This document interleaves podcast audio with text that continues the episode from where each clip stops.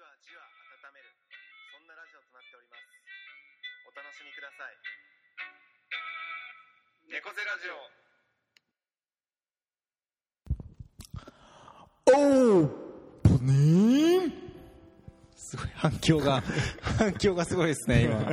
いや、おお久しぶりです。どうもどうもお。久しぶりです。猫背ラジオでございますけれども。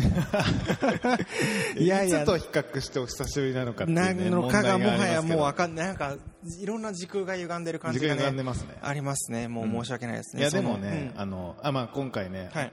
あの、後でまた猫背ラジオの振り返りを行っていくわけなんですけどね。はいはいはい今今年ね、タイムスケジュール通りに出せたのが、まあこれを含めると4回になるんですかね。そうですね、うんうん4回、あとはお蔵入りさせちゃって、そのだからねあの、皆さんから見えてる中で言うと、もう4月だから、2、3、4だね、うんの3回しか今年ネゴゼラジオアップされてない、もう終わっちゃったんじゃないかみたいな、でもね、これからね、うん。またあの、ちょっと、僕ら毎月収録はしてるので、それをね、小出しにしていくという意味では、年末にだだっとそ 音源がアップされるという、ちょっとスター・ウォーズ的なね、ところはあるよね、やっぱね。逆からみたいな、6から始まる、4、5、4から始まってね。4から始まるんだっけね。次、1、1、2、3にな、つながっていくね。そう物語も全部聞いたらつながる。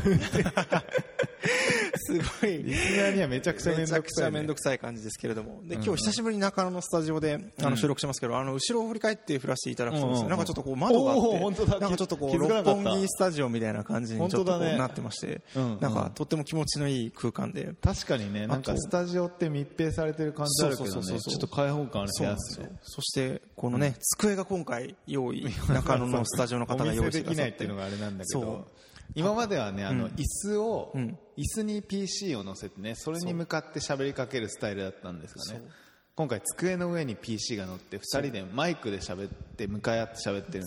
そうなんですよ。なんかいつになくラジオ感があって、ね。ねお店の人も、ね、あの人あいつらラジオだぜよっていう認識をしてくれたんじゃないかっていう。なんか今回レンタル品に別につ机はね含めてなかったんですけどそう。勝手に用意されてましたね。そうなんですよ。ついにね。いやこれ前の人がただ借りて置いてっただけなのか分かんないですけど ねどうちょっと可能性は分かんないですけど。ちょっとでも認知されたとそね。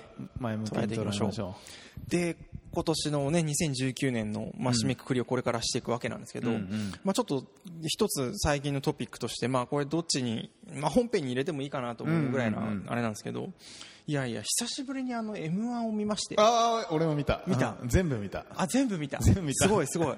あの 俺もね主久しぶり。あ本当、うんうん。主要なとこだけ見たんだけど、うん。いやちょっと感動して泣いちゃってね。あ泣いたの？よかったんですよね。えそれはミルクボーイですか？いやあのペコパあペコパを見てねちょっとなうるっときちゃって、うんうんうん。おこれいいなっていう、うんうん。なんか新しいなっていう感じがして、うんうんあのミルクボーイっていう優勝したね、んうん。あの人たちもそすごい良かったし、決勝もすごい良かったし、うん。なんかすごいとってもなんかいいですね。いろいろ考えましたね。いや確かにね、うん。ペコパはちょっと話題になってるよね。あやっぱそうなんだ。なってるなってる。あの全工程いや実は俺もさ後で振り返り入れてて、ちょっとあ入れてる。じゃあちょっとそれはそっちであいや行きましょう。M1 を入れてたっていうわけじゃないんだけど、ちょっと時代のね。そうそうそう。じゃあそれはちょっとそっちに、ね、あそっち。回収して いきましょうかね、はい。まあねあの毎年やっております2019年の振り返りをうんうん。これからじゃあやっていきましょうか、うんはい。行きましょうじゃあ。毎年これ3回目になりますかね、うんうん。もうあの毎年社会、えー猫背僕らっていううんうん。3つのこうレイヤーに分けて、うん。あのこの2019年という年を振り返るということを、えー恒例行事とさあせていただいて。おりまして3年目なんだね。ずっとやってるわけじゃないんだ。3年目かな、うん。うんうんうん4年目じゃないかな、なるほどねうんうんうんっていうのをやっておりまして、うんで毎年ねあのそれぞれやっていくわけなんですけども、うん。じゃあ社会からそうだね。ちょっとせっかくだし今の話題のところから、いきましょうかね、うん。で去年のスタイルで今年もやれたらと思っていて、うんうん。フラッシーと僕で社気になった社会のニュースを主観的に3つ選んで、うんうんうんそれをそれぞれ語り合うっていうので、うん。えーそんなところから始めていきたいなと思っておりますが、うん。じゃあじゃあフラッシーのあそう。そこからいきますか。大丈夫です。かえ大丈夫大丈夫、はい。あのさっきの m 1の話が出たうんところで、まあ、ちょっとやっぱ話題になってたのが、うん。あのぺこぱの漫才があの全工程の漫才スタイルだっていうところで、ツッコミがいない、うんうんうん。あの見てない方はあれなんですけど、まあ、ボケがいて、うんうん。ボケがボケたのをうん。全肯定するっていうスタイルなんだよね。そうなんだよね。あれでもね、ちょっとパターン分析をちょっとしあパターンがあんの？そうそう、肯定もあるし、なんか社会に接続するっていうパターンもあるね、ああなるほどねなるほどそうそうそうそうあるあるある。確かに、うんうんうん確かにね。そうそうそうそうそう。そうで大体ボケの人がヘマをかますんだけど、うんうん。それをなんかうまくそう社会に接続したりそうそうそうそう。なんかお前はお前でいいとかそうそうそうそうあとはこれを受け入れてる俺が素晴らしいみたいな。時勢時勢に入るっていう。そうそうそう。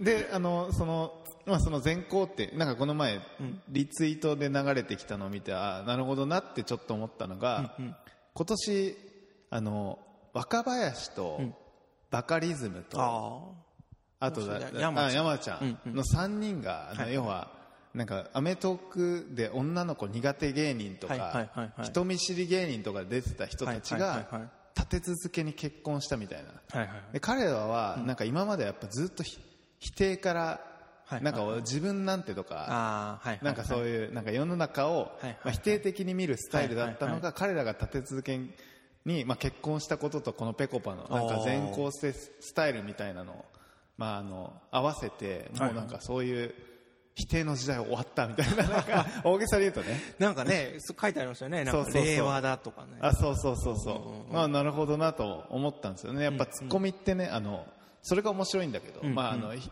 ボケを否定するっていうところでわ笑いが生まれるもんだから。はいはいはい。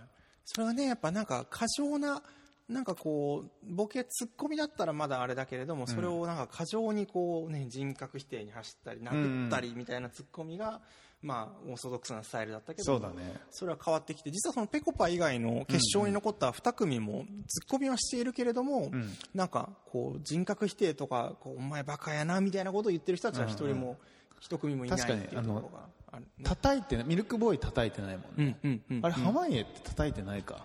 叩いてないかもね。そうかそうか、うんうんうん。そのねかまいた、まあはいかまいたちとミルクボーイとね、ぺこぱ3組残3ってるんですけど。けどなんかちょっとねこう新しいスタイルだなっていうのを確かに確かに、いやでミルクボーイのあのスタイルはなんかあの、もう YouTube でも結構見ちゃってんだけど、はいはいはいはい。あのテンプレート最強みたいな話にもなっててはいはいはい彼らの漫才って他のも見たんだけど、はいはい。もう全部あのスタイルなんだよ競歩とかね。そうそう競歩とか。あとなんだっけデカビタとか。デカビタとかね。そうそうそうすごいよね。でもあれもうまい構成うまいなと思って、なんか M−1 の話になっちゃいますけど、えいいあの最初にねあるあるを持ってくるんですよね、ああどうもどうもいただきました。みたいな。ありがとうございます。ねベルメルメールの。あそうそう。2の味をいただきましたみたいな。なんかそのああ分かる分かるみたいなあそうそう。とここれがつかみかって思ったわそう俺そうそう、で途中にさあの子供たちあれ子供たちの憧れと言ったらミロとフルーチェあそうそう。にみたいなのを。ミロとフルーチェとトランシーバー。トランシーバーコーンフレークみたいな、いや俺それ全部あーって思ったもんね。そうなっちゃうもんね。だからそれのところを掴ん。で、うまくネタに接合してるみたいなところもやっぱうまいないやあれめちゃくちゃうまいよ本当に、うん。うんみんな結構やっぱ作り込んで多分来てるんじゃないかなっいやていうそういや特にやっぱあの、コーンあコーンフレークネタはなんか、確かにっていうのがすごい多くてね。パフェのかさ増しとか、はいはいはいはい。あと五角形の栄養バランスの話とかもなんかああ分かるみたいなあるあるわかるわかる。入れてきてる。あと朝寝ぼけてるから食べられんってちょっと残しちゃうの分かる分かるみたいな。そうそれをねうまく入れてきていて。だからそういう意味だとあれはある意味あるあるネタなのかもしれないそうだよね。すごい噛み砕くと、だからあのねなんかあの花輪さんナイツの花が言ってたけど、誰が言ってもまあまああるあるあーっていうのはあるけどでもあの人たちがやることで本当に面白い漫才になってるっていう。のはやっぱすごいな俺あの花輪のコメントもかなり感じちゃったんだけどいいいネタって誰がやっても面白くて、うんうんさらにその二人がやるとそれがさらに面白くなるのがいいネタっていう定義をね。ねしてたけど。猫背で書籍してた。けど。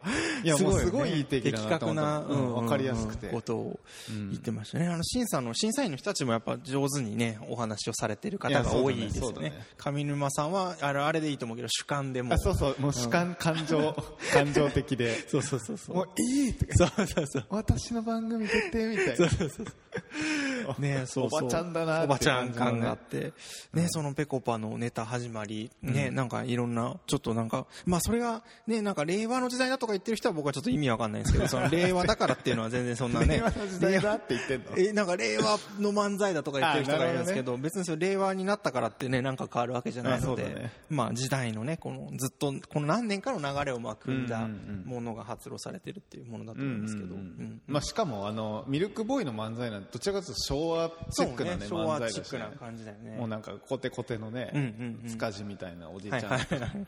マッチョがね。はいはい。そうそうそう。コテコテの漫才。大御所的な漫才だよね。そうだねのそうだね。のなんか最高峰レベルだと思いますけど、ねそうそうそうそう、うまいね。でも言い回しとかもうまいんですよね。めちゃくちゃうまいね。うん。だからね細かい漫才のなんかたなんつうのかな細かいスキルというか、うんうん。っていう意味だと、僕はやっぱかまいたちの方がすごいなって思うんですよね、うんうんうん。ただあのテンプレートがちょっとやっぱ強すぎたし、うんうんやっぱ初見っていうのもプレミアムみたいなのもあっちゃってね、うんうんうん。勢いがありましたよね。そうだからあのネタの一つで滋賀県っていうのもやってるんだけど 彼らあのテンプレートで全47都道府県分のネタを作れば 多分もう一生食うに困ら花輪ない。的なそうそうそうそう。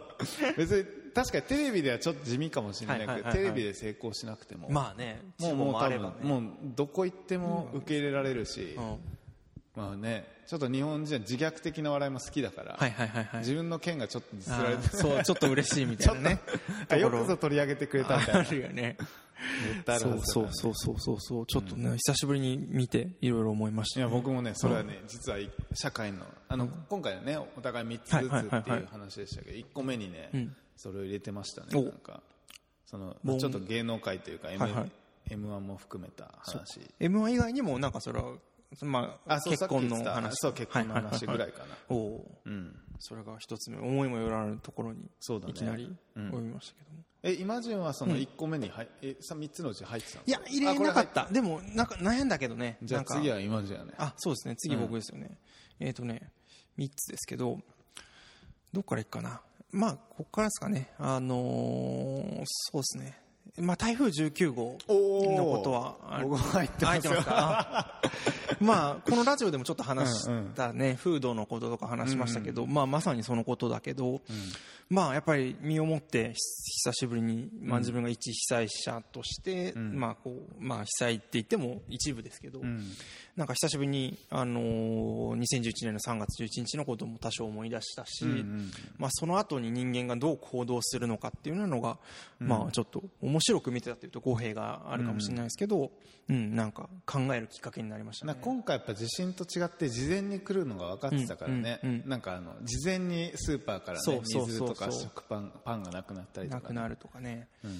ね土地をどういう土地に選んで住んでいるかみたいな、その住む力っていうのがちょっと読書会をうん。やってた時にも話題に出たんだけど、どこに住むかどうやって住むかっていうその住む力みたいなものが今、うんうん。えー結構弱まってるんじゃないかっていう話をしていて、まあ、それはいろんなことに見ててそうだなと思ったので、別に災害に限らずだと思うんですけど、なんかその住む力をもう一回高めていきたいなと思うんですけど、まあ、別にそれにもうそんなんどうでもいいじゃんって言ってる人もね、まあ無関心な人たちもいるわけで、まあなんかどう考えていくのかどう付き合っていくのかっていうのは、考えていきたいなと思います。でなんか俺もねあのこれ挙げたのがなんか今ちょっとあの仕事で、うん。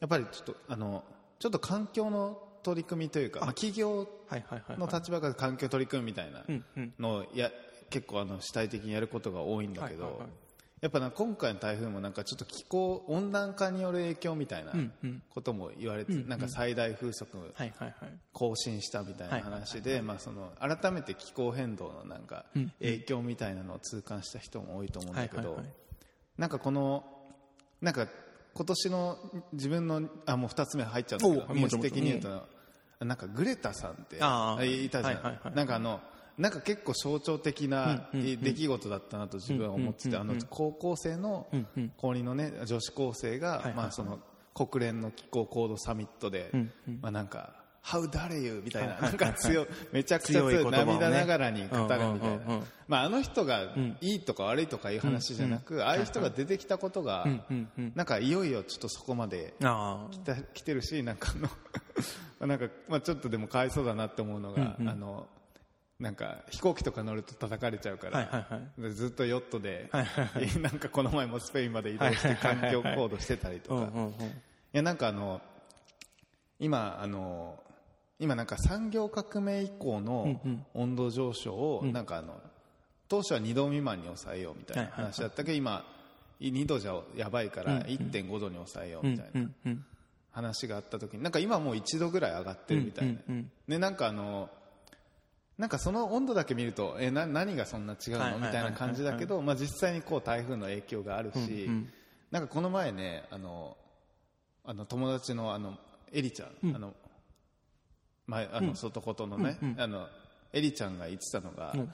なんかあの人間で行った時に、うんなんか0.5度とか1度とか、1.5の2度体温上がったらやばいじゃん、うんうんそういうことなんじゃないかみたいなこと言ってた。ら、なるほどねみたいな、それから分かりやすいなと、そうそう。なんか結局そういうことなんかその0.5度にどう違うのって思ってたけど、うんうんうん。まあ、それによってなんか数億人のレベルの、うんうん。まあ、生活に影響が出てくるっていう話もなんか聞くし、そうなんだよね。それでスマウトも関連するけどやっぱ今その2度上がったらじゃあ2度下げればいいじゃないっていうこう話になっててさ、室内でエアコンかければみたいな。えそうなの？いや感じなんじゃない？やっぱなんかあその地球全体公共空間みたいなものを考える力みたいなのはうん。ないんじゃないですかね。あーいやないと思う、うんうんうんうん。うん 今ちょっと一人でにスタジオのドアが開くという怪奇現象が、怪奇現象が。怪奇現象が、いやでももうさ、なんつうの？もう公共空間も公共空間というかなんつうの、うん。まあで僕らは、これも語弊があると思うんだけど、い言っちゃえばなんかその別に海沿いに住んでるわけじゃないし、はいはいはいはい。台風ぐらいなんだよね影響が。そうだねそうだね。でもそれでなんかもう本当に海面がなんか10センチ上がって、もう住めなくなるとか、砂漠地化が進んで、なんかもう住めなくなるとかもう本当リアルな、そういう状況に達してる人がいて、まあ僕らも多分何かしらのコストが上がって、自分たちの生活に影響があるんだろうけどなんかねやっぱ自分ごと化するなんかね、いしなんつうのかなアンテナみたいなのはちょっとこ今年なんかようやく自分の中でも立ち始めてきたかなと思ってて、うん。うん。うん。そうだよね。気候変動なんていうのはそれを一番こう考えづらい最たるものというか影響も徐々にしか出てこないしそうだね。ねうんうんうんで今なんだっけ？なんかそのああアイス？んなんだっけな？なんかあの氷河が溶けると、ん。なんか今後なんか数メータークラスで、まあ、ず長い期間かけてだけど海面が上がるってなった時はもうね、はいはいはい。沈むね島もうがたりとかそうそう。あるっていう、うん。ところですね。ねグレタさんの問題もまたそれはそれでなんかそこもいろんな社会現象がね起こっていてそれを否定する人だったりそうだね。肯定する人グレタさんを通じてん。なんか主張する人とかがいっぱい出てきたりねまあしてて、そうだから、まあ、僕はひ、まあ、ちょっとい一歩引いて見てるだけなんだけど、グレーツさんがどうこうっていうよりは、まあ、そういうのが起こっただけでよかったなとはそうねそうね。思ってるんだけどね。まあ、大きなねきところですよねそれ出てきたっていうのは、うん。うん。なんか環境問題っていうのは、ね、ずっとこうなんかねちっちゃい頃から社会の中で出てきてたけど、それはずっと温暖化問題出てきた出からね。てきてたけどね。ここ数年特に今年はそれがパッとこうそなんか。うそれが台風だったのかなって個人的にはうんうん台風とまあグレーツさん。うんうんうんうんだったかなって思ってるそうだね。なんかあの最近だとあの化石賞。あはいはい。なんか小泉進次郎さんがかん受賞されて。受賞されて、うん。でなんかあの、うんまああれもだからなんか日本なんか結構メディアの論調はあれ、ああの日本ダメだみたいな、うんうんうん。環境大臣何やってんだみたいな感じだけど、はいはいはい別になんか彼はなったばっかりそうそうそうそうそう 全然彼にも、まあすごいよねなんそうか個人否定にねそうそう。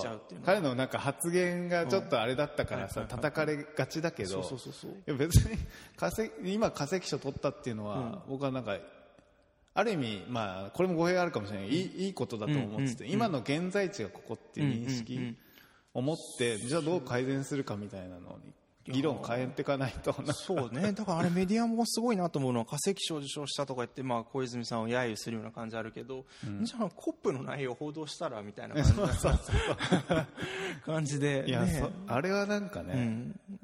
だって結局さあの,、まあ、あの問題もさ、なんかあのなんつうの,、まあ、あの原発を止めてて、うん。なら火力発電やらなきゃねみたいな。でもあのまあでも今自然エネルギーに変えようとしてるけど、結局自然エネルギーを使っていくためには、まあ、僕らの電気料金を、まあ、上げていかなきゃいけない、うんうんってなった時になんか、まあ、そこのなんかバランスで、まあ、今まで政策を決めてきたっていう話。だからなんかそこをねなんか抜きにしてね、なんかなんか表面的な議論終わっちゃうのはちょっとなんかもったいない、じゃあ原発再稼働で OK なんですかとか、うんうん電気量上がっていいんですかみたいなうんうん話にもなってくるから、うん。うん。うんそうだよね。その単純な構図ではないわけだしね。そうそうそうそう、ん。うん。むずいよね、うん。ね。そうなんですよね。っていうことをねちょっとこう。んうんうん。確かに。それはちょっと大きな一つのニュースそうですよね。そうそうどうするかな？2つ目は悩みますけどちょっと違う角度でいくと、あれですね愛知トリエンナーレうんうん。あの補助金問題ですね。あーうんうんうん。うん。はやっぱり大きなニュースだなと思ってますね。ああれってごめん俺詳しく分かってないんだけど、あれな。まあ状況があれはいくつか問題が 2, ぞ 2, 3 2層3層4あそうなんだ。層ぐらいになってるうんうんっていうのはあるんだけどもともとのきっかけはその愛知トリエンナーレの中の表現の不自由展という展示があって、うんうん。それが3日目かな。展示3日目かなんかに、えー、と中止に追い込まれ、うんうんうん。まあ、脅迫などの電話、えー対応とかが電話とかが抗議とかがあったことによって、えー、と実行委員会が中止にして、うん。でそれに中止にしたことによってそうですねその中止にあのしたことによって、まあえー、とそれに対してあの憲法違反なんじゃないかとか表現のあの自由を奪ってるんじゃないかみたいな反発があり、まあ、そこから議論が起こって、でさらにそこで愛知県知事と名古屋市長の意見の対立みたいなものがまた別軸であったり、でその後にまあ一番問題視をしているのは、その後にまあ文化庁政府の組織である文化庁がそこに愛知トレーナー連に行っていた助成金を後から不交付だっていうふうに言ったんですね。一回交付するっていうのが決まっていたのに、後から撤回したっていうところが、まあ、一番大きな問題。だからそれが問題が今回みたいな事例としてそういう前例を作ってしまった時に、脅迫みたいなことが起こって、まあ、問題があると世間がそういうふうに騒いだ時に、じゃあそれはあの、まあ、なんなんその展示として問題があったっていうふうに判断した場合、後でじゃあ不交付ですですっていうふうに言ってしまうならば、もう気に入らない展示があった時に誰かが脅迫やテロを起こせば、もうそういうふうな構図になってしまうってことは、まあ、非常に怖いことであるし。もちろん事前に審査は通ってたわけだそう通ってたね、うんでそこのなんかロジックも違うなんかロジックをすり替えてこう文化庁的には言っていて、まあだから今後そういうふうなあの、まあ、女性システムみたいなものを使った芸術活動っていうのは極めてまあ難しくなるし、でなんかその時に自分が最初思ってたのはじゃあもうなんか女性使わずにそれぞれが各自やれる範囲でやればいい国家とかそういうの通通じずにやればいいだろうなとも思ったりしたんだけど、まあでもそうも言ってられないかなとも思ったりしたけど、ただ一方でなんかすごい長い目で見た時に国家とは常にそういう芸術を制限するものだとも言えるなとも思って、あーなるほどね。まあ、歴史上の歴史を振り返ると、常にその辺のやっぱ個人の芸術と国家のその抑圧みたいなものって、まあね、社会学的にはフーコーが言ってたりとか、うんうんその辺に振り返れば、まあ、ずっとあったので、なんか長いすごい長い目で見ればそういうことって別になんか今更起こったことでもないだろうなとも思ったりしてなんか一つのその芸術をこうやりたいって思う個人と国家の関係性みたいなものをなんか改めて浮き彫りに入れた、ねうん、一つの大きなニュースだなと思って。だから芸術をどう位置づけるかだよね。その国家がね。うんうんうんうん だだから多分反反体制的なうんうん。ものとして位置づけたらまあね、うんうん。もう交わることはないというか。ない感じだよね。そうそうそうそうう。んでもね、お欧米だと普通にねうん補助金が出てたり。まああれは寄付も出てるからね個人のうんね、財団とかから、でもそういう支える力がないとね、うん。成り立っていかないですね。なんかそれはすごく。うん。でそれに対してもやっぱグータさん問題と同じでいろんな人がいろんなことを言って、うん。まあ複雑な問題なのでそういうのは分かるんだけれども、なんかそれで、まあ、いちいちやっぱ鵜呑みにしてってもいけないだろうなとか思ったりして、うんでそういう時にどういうこの人はどういうこと考えて言ってんだろうみたいな,、うんなんかそれをやっぱ知る力とか考える力みたいな、うん個人それぞれが今多分それぞれがいろんなこと言えるもううん。SNS で発信できる世の中だからこそうん。なんか何が自分にとってそれは本当におかしいんじゃないかとかいう目を持ってないと、うん。なんかうまく考えることはできないだろうなと思ったりして、なんか、うん、その一つのすごい大きなきっかけでしたうんね。まあ確かうん。に、ねそうかそういう構造だったの。いや話題になってるのは知ってうんたんだけど、うんうんなんか単純にそのなんか表現の自由が奪われてる今の世の中だみたいなのは僕は全然賛同できないというか、もうそういうのはずっとそういうもんでしょうって思うし、うんうんうね。ただまあそういう事例が作られちゃうことで今後政府がそういうふうになんか制限をかけることができてしまうことへの危うさはまあより高まるとは思う。けど、うん。なんかただ単純に表現の自由なんか自由がばれてるみたいなことうん。ではないな。だそれが一番最初はその議論だったんだよね、きっとね、うんあのその表現の、まあ、自由というか、まああのうんその展示をしたことで、うなんかその脅しが来た時に、うんまあ、ままずはそこで中止になった時には、表現の自由が損なわれるっていう議論からそのさっきの補助金の話でちょっと国家対芸術みたいなそう話に発展したで実はそう複雑な構図としてそのうん。委員会と個人の作家とのうん。こう関係性みたいなこともまたあってその最後結局もう一回復活させて展示を復活させたんだけど。あそうなのあそうそうやったの？やったの。1週間ぐらいかな最後。え。で人がもうどっと押し寄せてもう入れえなくなっ確かにたんだけど。それ興味あるよね。そうそうでそこもやっぱりなんかその委員会の組織がどうだったのかみたいな問題もまたちょっと違う角度であーちゃんとそのなんか約束が守られてたのかとうんうん。か作家を守る体制ができてたのかとかうん。その辺もなんか松田大輔さんがそのトップでやってたんだけどどねあそうなんだ。まあでもそれもかわいそうなことに津田さん個人攻撃みたいなこともまたなされてたりとかん。まあもちろん問題はあったと思うんだけどん。なんか津田さんの人格否定みたいなことにすぐなんかなっちゃうみたいなのはまあ最近ネットでね。この傾向としてはずっとある傾向ではあるな。うんそうだうん。ねねなんかあの別に今年に限った話じゃないけど、やっぱその炎上って言葉ってさ、なんかもう今じゃ普通じゃんなんか。ね、もう芸能人がさ、うん。なんかそれを話題にするというか、うん笑いに変えるぐらいの話でさ、なんかねここ数年だよねでもね多分もそうだね。う、ねなんかこんなになんかちょっと有名人がちょっと喋ったら、すぐ炎上みたいなさ。るっていうねのがうん。すごいよね。いやすごいよね、それもなんかねなんかそれも突き詰めて考えると、なんでそういうふうなこと起こってるのだろうと思うけど、なんかやっぱ何かしらそのねあのちょっと自分の中の二階都市記問題みたいなので話した、今年話しましたけどなんかやっぱ余裕がなくなってたりして自分が別にそこに関与しなくてもいいことに対してもなんか正義を振りかざしちゃうみたいな、うん。まあ、不倫問題しかりだけど、うんなんかエセ正義みたいなものがすごい生まれてる気がして、うん。それはやっぱとても気持ち悪いけれど。そね。でそれなんで生まれてんだろうなってことに結構関心があったり、うん。うんしますね。しかもなんかやっぱその名の通りさ燃え上がってるからさ、うん。なんか広がっていくんだよね、なんか、うんなんか今企業の立場としてやっぱおもろくないなって思うのはさ、うん。やっぱそれをさ、あそう防ごうと。やっぱリスクってさ、うん。測れるからうん。それを取るかどうか判断できる企業のあの判断論理だと、うんうんでもそれがどこまで広がるか分かんないっていうリスクは絶対に取りたがらないから、どんどんやっぱ表現っていうのがうん。なんか規制されていくというかしてね。もうなんか無難なのしか残んなくなっちゃうくなっちゃうよね。でもねほんなんか本当おもろくないね。いやそう多分それはいろんなところだ、だからそれが、まあ、もうねきもう個人から企業まで、まあ、団体までいろんなところで多分そういうワードとして忖度っていうのも同じで、うんだから事前にじゃあもうそういうこと起こらないようにもううん。調整しておきましょうみたいな、危ない目はもう積んでおきましょうみたいなのになっちゃってると、うん。まあつまんなくなるよねそうだね。同じものしか生まれないし。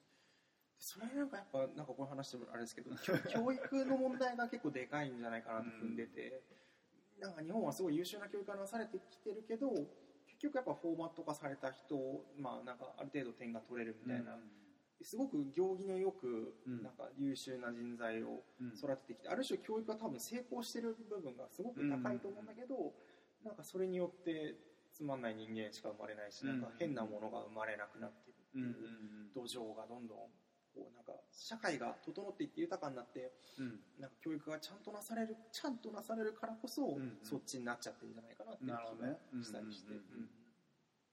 なんか俺一方でその教育の話やったけどなんかあの、そういうなんかあの俺もなんか社会出て学んだのがやっぱりそのしなんか資本市場の論理みたいな、うん。要はあうん。のリスクとリターンの話なんだけど、はいはいはいはい。なんかそういうのってもうちょっと早く知っててもよかったなって思ったのがなんかやっぱなんかリ何な、まあ、リターンってな何かしらのリターンを得るためにはやっぱリスクを取らなきゃいけないっていう、なんか発想みたいなのは、うんうんなんか教育としてなんかもっと知っててもいいんじゃないかなと思って、でまあ、今回で言うとねなんかやっぱリスクがあるから何もしないみたいな。発想がやっぱ一番怖いなとあ思って。怖いね。なんかもしかしたらまあマイナスに触れるかもしれないうんけど、まあ、そこはちょっと賭けにでリターン見越して賭けに出るみたいなところのうん。なんか思考みたいなのがもうちょっと教育に盛り込まれてもいいんじゃないかなって思うかな。しかも失敗したらもうちょっと這い上がれないみたいな、そうそう感じもあるしね。そうそうそう、うん。ってなるとどんどん無難なね方向に行っちゃうからね。うん、いやそうですね。だからやっぱりそのリスクが見えるかっていうのもやっぱ一方でうん必要なのかなと、なんかほう。ほどういうリスクあのなんつうのかな。こあこれをやると、まあ、炎上もだからさ難しいんだけど、うん。こういう発言をしたらこういうことになるっていうのをさえ、まあ、まずはその情報が分かんないとさ、うんうん。判断ができないからさ、うんなんかそういうところのねなんか見える化みたいなのができるといいなって思いますがちょっと話しすぎましたね。いやいや、ごめんなさい、僕もお話を。2個目、愛知トレーナーでもうでした。僕は3個目あのライトのやついきます、うんあのあのこれね僕らあのこの回ある前にヤフーのね、うん。今年の1年振り返りのニュース集みたいなのを見てたんですけど、うん。今年の流行、うんあ今年の一時かうん。は令和の令でした、はいはいはい。であの流行語大賞だったのかな、がワンチーム。大賞じゃない,、はい。対象ですね。大賞か、がワンチームで、であともう一個あの今年の新入社員のタイプこれもなんか毎年発表されててなんか今年はね AI スピーカー型だったんだへー。よいつもなんかあのなんかちょっと揶揄したような、うんうん。なんかあのタイプで診断されてんだけど、うんうん例えば今年の AI スピー型が何かっていうと、うん。なんかあの OKGoogle とか、うん。なんかあの Alexa とか呼びかけなきゃいけないじゃん。でちょっと気恥ずかしさがあるというか、あるじゃんちょっとまだね、はいはいはいなんかそういった感覚をうん。上司は新入社員に対して思ってるんじゃないかとか はあとは AI はあの言ったことはすごい迅速にやってくれてるけどちょっとまだ小難しいことはできなかったりとかあとあの接続とかも意外と大変みたいな。あだからちゃんと機能させるためにはなんかいろんな準備が必要みたいな。のとかをなんか総称してまあ今年の AI スピーカーが市場に出てはいた背景も合わせてなんかそういうふうに揶揄するみたいな。それは毎年ある毎年ねやってるちょっととね今までの一覧とかも、見せられればよかったんだけど、いやいやでも後ほどでも。結構僕はね、なんとなく楽しみにしてて、うん。まあでももう2021年からね新卒一括採用なくなっちゃうから、あそうかそうそうなんだそう、ねなくなっちゃうからもうなくなっちゃうかもしれないんだけど。そうかそうかそうかそうか。いやでもなんかあの、ね僕らもどんどんおじさんになっていく中で確かに確かに。今の若い人がねうん。なんかどういうタイプなのか形なのかっていうのでそれにどういう変化があるのかっていうのは、うん。なんか追いかけられるあ一つの。いい一つのいいか、うんうん。いい指標だなと思ってたんですけど、確かに確かうんうんっていうのぐらいですかね、あさ3つ目は。僕もこれパッと終わりたいですね、うんあの 内容としてはすごいヘビーなんだけど、えっと消費増税。ヘビー。あのそうだね、はい。今年はね。うん、大きいですね。やっぱり結構インパクトは感じていて。まあやっぱりまあやっぱね、政策としては僕はやっぱり、まあ、全く有効ではない政策だなとは思っていて、まあっていうのもやっぱり二極化が起こっている中で、どんどんその今まで中間層みたいな言われた人たちがうん。どんどんどんどんやっぱ下がってきて消費が落ち込んでいるし、なんかそれは数値としても多分これから出てくると思うし、でそれは数値は統計がごまかされ 統計が今変えられているうん。部分とか結構あると思うのでそれちゃんと見ていかないといけないと思うし、うん。まあ、肌感覚でもやっぱな今年クリスマス忘年会みたいなのの盛り上がりって僕はなんか例年よりちょっと落ち込んでるような気がしたりしていて。でまあ、カフェの売り上げ自体見ててもそんな急激に下がってるわけじゃないけど、うんうん。まあ、じわじわ下がってきたりとかしていて、なんかやっぱりそれのインパクトみたいなの見えない中でじわじわ来てるみたいなことが、まあ、やっぱりあるような気がしていて、でまあ、税金の使い方がちゃんとされてるんであれば、うんまあまあそれはあってるところはあるけど、まあ、それはかなり不透明な部分もあるので、うん。うんまあこれは今後何年かここの増税のインパクトみたいなのはすごく大きく出てくるだろうなと思います。いやそうだよね。なんか、まああのあそういえばねなんかこの前見たんだけど、うん。忘年会の平均がね、うん。今年1.07回なんで確かで平均、えー支払い金額4500円ぐらいで、うんうんどうだ増えてたんだっけなあ前年並みだったんだ、うんうんうん。うん。でもどでも俺それさ今年初めて見た数字なんだけど、そんな少ないんだって思っねたんだよねそうねそうね。回数が、うんうんうんでももうもう1回ってことはさ、まあ、やってる人はやっててやってない人は多分うん。そのそれこそまた二極化があるんだろうなと、うんなんか思ってるし、やっぱ増税のコンセプトってさなんかやっぱ一律消費者に負担っていうのがさ、うんなんかやっぱちょっと微妙だよね、なんかやっぱお金というか資本主義ってさ、うん。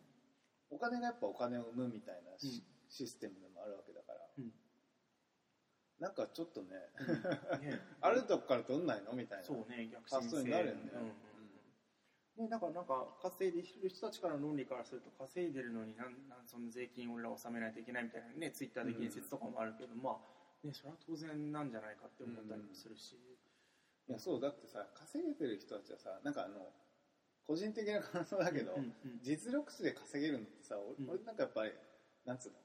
一定数億とかさ、なんかうんうん。なんかまああのだと思っててなんかそれ以上稼いでる人ってやっぱさ何かしらの社会背景とかうん時流に乗ってたり、うんうんうん。なんかプレミアムがついてたりとかさ、うんうん。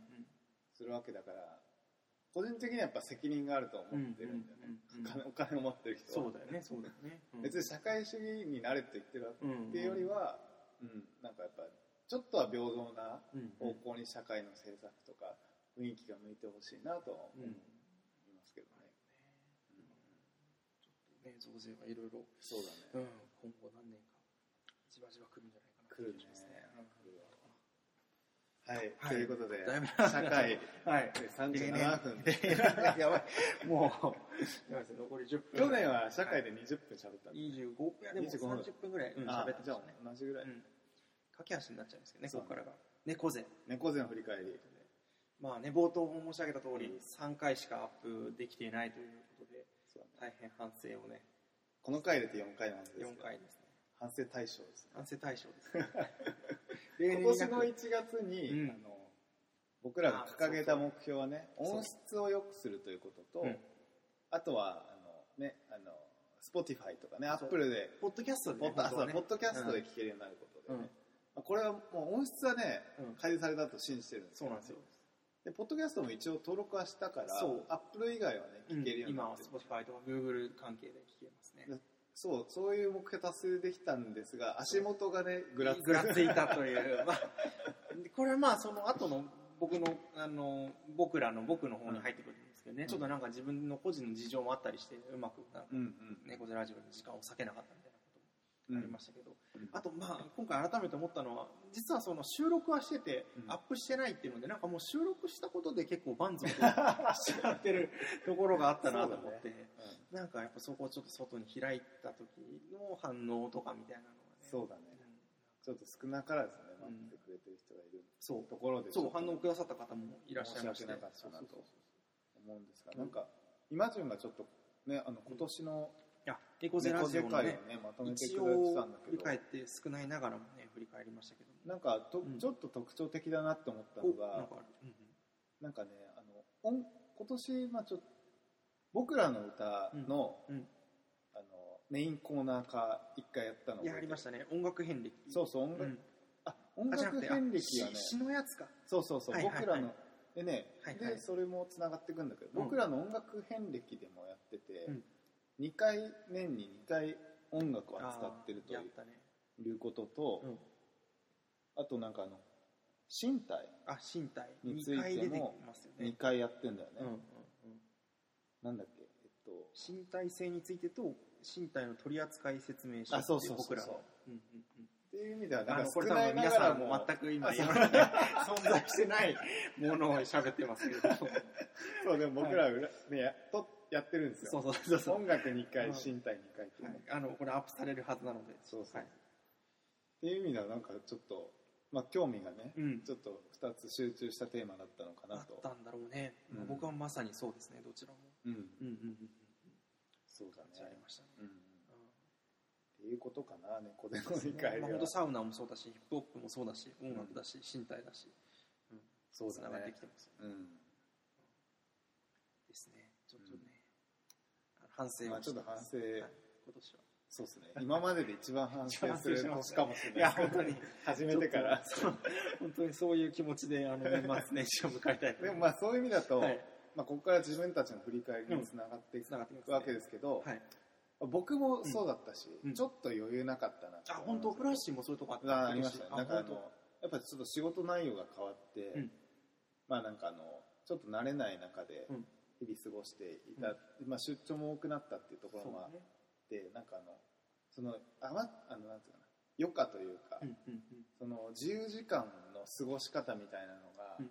ちょっとうまくあ自分でコントロールできなかったなとも思って、うんちょっとねこれはね個人的反省、そうかそうか。うん。なんか余暇は大体サウナみたいあいやそうあのね、しかもちょっと今年のやっぱ後半でサウナとの付き合い方が変わったのがあ今はもう全然ないんだけど、うん。やっぱあの移動してから移動6月からしてて、うん。なんか秋ぐらいまではもうあの癒しを求めてサウナに行ってたみたいなところありましたね。前まではやっぱ気持ちよさを求めてたんだけど、もうちょっとなんかいもう癒しもう行きたい行かなきゃみたいな感じだったので、うん。まあ、そういう意味でも、まあ、僕としては今年はあのテントサウナを、ね、購入したってうんうんいううん。ちょっと一つ大きな、うん。ね、きっかけもあったので、まあ、そうサウナにね気持ちよさ楽しさだけじゃなく癒しを求めてったっていうところがちょっと個人的な理解かな、いやそれで言うと癒しというワードとはちょっと違うんだけど、似たような感じで僕は音楽がそれでした、ああ、うん。そうだねいつでもね。そうそうそう、ん。今年はだからほぼ1年間その彼女も今広島にいますし、なんかそのなんていうんだろうね。普段の日常の中でふとした瞬間のぼーっとした瞬間みたいなものを、多分すごい音楽に求めていて、うん仕事でもないなんか何も考えないでいい時間なんかそこに癒されに行くっていうのは違う、でうんとはちょっと違う感じで、うんなんかもう空白の時間にもう音楽が流れていればなんかそれだけであるしみたいなので、うんひたすら音楽をなんか人生史上一番聴いてきた。それ聞くときは何かしてんの？BGM いやとしないですね。あ何もしないんだ。しないね、うん。ええ寝転がるか風呂に入ってるか。あなるほどね。とかあと移動かな。あうんうんあ、あそれはすっごいうん。ガチで聞いてる。そうね。ただなんかそれも聞きに行くっていうよりも本当なんかね無無に近いサウナに近いかもしれない。ああ何も考えてないね。なんか音楽を意識的にリスニングしてるっていうよりもなんか聞こえてくるみたいな、うんうんですねでも聞こうと思ってねボタンを押してんだもんねああそうそう。もちろんね。だけどなんか空間に流すだけみたいな感じですね。ああ。っていう意味でちょっとねその二つがやっぱ余裕の現れなさをね、うん、島々は音楽にそうね。そして猫背アップアップアップが遅れる。遅れる影響が出ましたねそうなんかうんうんまあちょっとね変わり目だの年ではありましたそうなんですよね。なんかフラッシーもねそれの変わり目だし、まあ、僕もちょっと来年大きな変化が多分よねあ確かにね。起きそうな感じがあるんで、うん。そうだねうんえなんか猫背のふと自分の振り返りあっさり終われねそうね。確かに。なんか社会のがに。ついてやっぱ喋りたくなっちゃうんでしょうね。いやそういうことだね。ん。自分についてはそうですね。そうやばい時間ないと思ったけど、うん、なんかいい感じに落ち着いて。そうそうこれぐらいで終わっちゃうんだよね。毎年。いやなんか、うん。僕あの、うん。今今日ね12月27だっうん。け、はい今日。7ですけど。なんですね。あのじあのもう仕事納めであお休みに入ってるんですけど、ちょっといざね、うん。あ今年振り返るかと思っても、うん。今言った以上のことあんまなくてなんか なんかあんま,、うんあんまね、うん。もうもう意識は来年あもう向かってますもう19年は一旦切り替えて。そうねでもじゅ去年でもなんかその振り返りをした時に僕らの振り返りをした時に30歳みたいなの一つのちょっとキーワードああとして出ててなるほど。まあ、それ意識するしないみたいなあ話をあ知ってたね。30歳がちょうどまあ終わったんですけど、なんかそれはあんま関係ない。30とかってあでもまああの、別にななんか冗談でやっぱ20代と平成が終わった年みたいな、はいはいはい。まあ周りには言ったりしますけど、うんうん。やっぱねイマジンはね確か去年別に意識しないって言ってたんですよ、ね。そうそうそうそう。で俺するって言ってたそうそうそうそう。でなってみるとね、うん。しないね。不思議なもんで。なるほどななるるほど。まである終わるみたいな。そうよねそうよねそういうもなったら別にね、うんうんうん。ただ、あのなんかアンケート答えるときさ、うん。20代30代40代みたいなそう。ねそこは自覚するね。そうで、うん30代に丸つけるときに、うん。30代っつっても俺は30やぞって思う。なるほど。ジャストジャストである。そうじゃあうんうんうん。一緒にすんなみたいな。確かにね。心の中ちっちゃな抵抗あります。抵抗が。抵抗ある。そうね。むあそうね。あとなんか身体を通して30代みたいなのをじわじわ実感してきてるまあ30ってことでもないのかもだけど、うんやっぱなんか衰えがあ、それ言ってたね、それはね、俺もすごい感じる。本当にそうなんだと思ってうん。30ってまだまだ若いと思ってたけど、やっぱもう無理が効かなくなってきた、ね、いやわかるわかるわかる。いろんなところで。疲れやすくなった。疲れやすいね、うん疲れが取れない。疲れやすくなった。うん。うん。徹夜が厳しくなってきた、うん。非常にいや、そうだね。疲れが翌日まで取れないとかうん。朝起きらんいや、わかるわかる。いろん。ないや、やっぱ今まで以上に体ちょっと気をつけないそうといけない。ケアしないとやっぱ一郎とかをちゃんと見習ってね。ケアしていかないと。本当けそうだね。傷が癒えないとかねあの物理的な傷が 昔もっと早く治ってたのに。わかるわかるわかる。俺もね、あの肌荒れがなかなか治んないみたいなのあるわ。あるよね。なんか30にしてやばいよ、それなんかみたいな。30でそれだで。うん。人生ね、まだあるって中で。そうなんですよね。それはちょっと感じました。ねいやいや、ちょっと最後。ちょっと暗いおじいちゃんラジオまあでもね猫背にちょうどいいのかもしれないですけど。いやいやでもねそれ以外にもまだまだね、うん。そんな落ちぶれるね追いぼれる年ではないので、そうですね。これから人生これからでございじゃあ、はい。今日はもうオープニングもあれだったし、ますあぶっ続け？ぶっ続け。で一本。あそうかなんか大丈夫ですかね。そうね聞いてる人はねなんか大丈夫ですかね？起伏がなくて。確かにね、メリハリがメリハリがねないですが、ないですが、うん。そんな感じですか、じゃあもうこのまま、あもうエンディングに行きますかじゃあ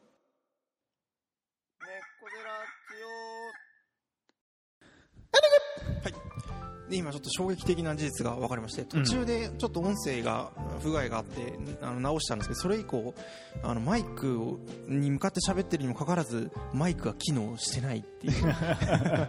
録音はできてたんでね、はい。聞けてると思うんですがちょっとこの今の喋ってるね音声とちょっとちょっと途中音が遠い帰りがあったかもしれません。すいませんでした。取れてますかね？なんかちょっと距離があったから、そうだね、うん、後でちょっとチェックう。ん。チェックしてみましょう、うんうん。うんうんということでエンディングですけれども、うん。うんね、なんか、ね、話題が世の中2019年いろんなことが起こってたにもかかわらず、古橋でと結構かぶってたっていう。そうだね。それちょっとすごかったね、すごいね。そんなことあるんだっていう、うん。うん。いや俺あとねもう一個だけ用意し用意してたっていうか時間が余ったらねあ言おうと思ってたのが内容。うんぜひぜねあの触りだけですがね、うん。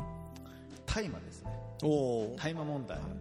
今つい。に年はあのチンザ・ドープネスさんもチンザド僕の好きなラッパーのチンザ・ドープネスさん、あとはまあ沢尻エリカさんとはいはいはいはい。ピエール・ザキさん、うんうん。ね、もうあー確かに。別にねあの特に思いあのなん語ることはないんだけど。なんかあの、うん。あでも不思議だなって思ったのが、うん。まあなんかピエール・ザキさんとか沢尻エリカさんまあまああんだけ叩かれるわけなんだけどさ、もうなんかヒップホップファンってさ、もうみんなあヒップホップファンっていうかヒラッパーかなりたくさんタイムやってるからさ、うんうん。別にそれで捕まったところで評価落ちないんだよ、いやそうだね。確かに確かに。そうそう不思議だねそれは確かに。そうそうそう,、うんうんうんうん。なんかそれもまたおもろいな。確かに。むしろああ捕まった。まあねバレちゃったかみたいな。ね。確かに確かに。そうそう。なんか今チンザ・ドープネスさんのツイッターのトップがなんか警察みたいなあれになって。る そうそうそうお父さんの写真なのかなちょっとわかんないですけど。いやむしろなんか刑務所でうん考えてたとかうんいうエピソードとかあある。あるとなんかあああかっこいいなみたいになっちゃうよね。それ確かにちょっと不思議な。うんうん。ちょっとそれはラッパーの役得みたいなところ。ああ詩人ラッパー芸術家の役得的なところがあるかもしれないですね。ね考えられるからね。うんうんうん。確かに確かに。ところありますよね。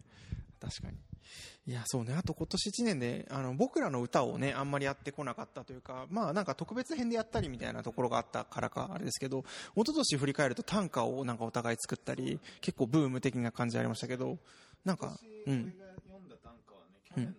あそうね。僕も一個詩を読みましたけどそれは去年作ったやつなので。あそっか。そうそうそうそう。今年作ってないのかもしれないですねちょっと ねなんかでもいいね。そういう定点観測をしてるとちょっとなんかその状況が分かる感じがありますね。うんそうですね。うん。いやありがとうございました。ね。でも終わってしまいますね。ねどんな年でしたでしょうかね皆さんね。いやはや猫背ラジオをね。うん。一応ね、うん。変化がありますからね。オリパラが。あそっかオリパラっていう。んですねあオリパラっていうのか。あそうかそうかそうかあ全然考えてない。オリンピックのことを結構忘れるんですよ。ね、えーそうだね、うん。僕もあのそんなにそもそもスポーツ見るタイプじゃないうんうんうん。そこまでなんですけど。そっか来年ありますもんね、うん。うん、うんうん。2020年気分もいいしどんな年になるのか。またちょっと猫背ラジオの今後もあの1月の時にねお伝えできたらと思いますけれども、はいはい、2019年もちょっとね音源は4回しか上げられなかった。まあ上げているはずです。あの、はい。年、内には全部上がってると信じたい全部上がると8回9回9回ん？9回になる。になるお一気に増えますね。ということで年末あの猫背ラジオを全部ねあの聞いていただけたらと思います。いや今年も本当にありがとうございました。ということでここまで第66回、えー、猫背ラジオをお送りしてきたのは今順でした。また来年来年。来年。バイバイ。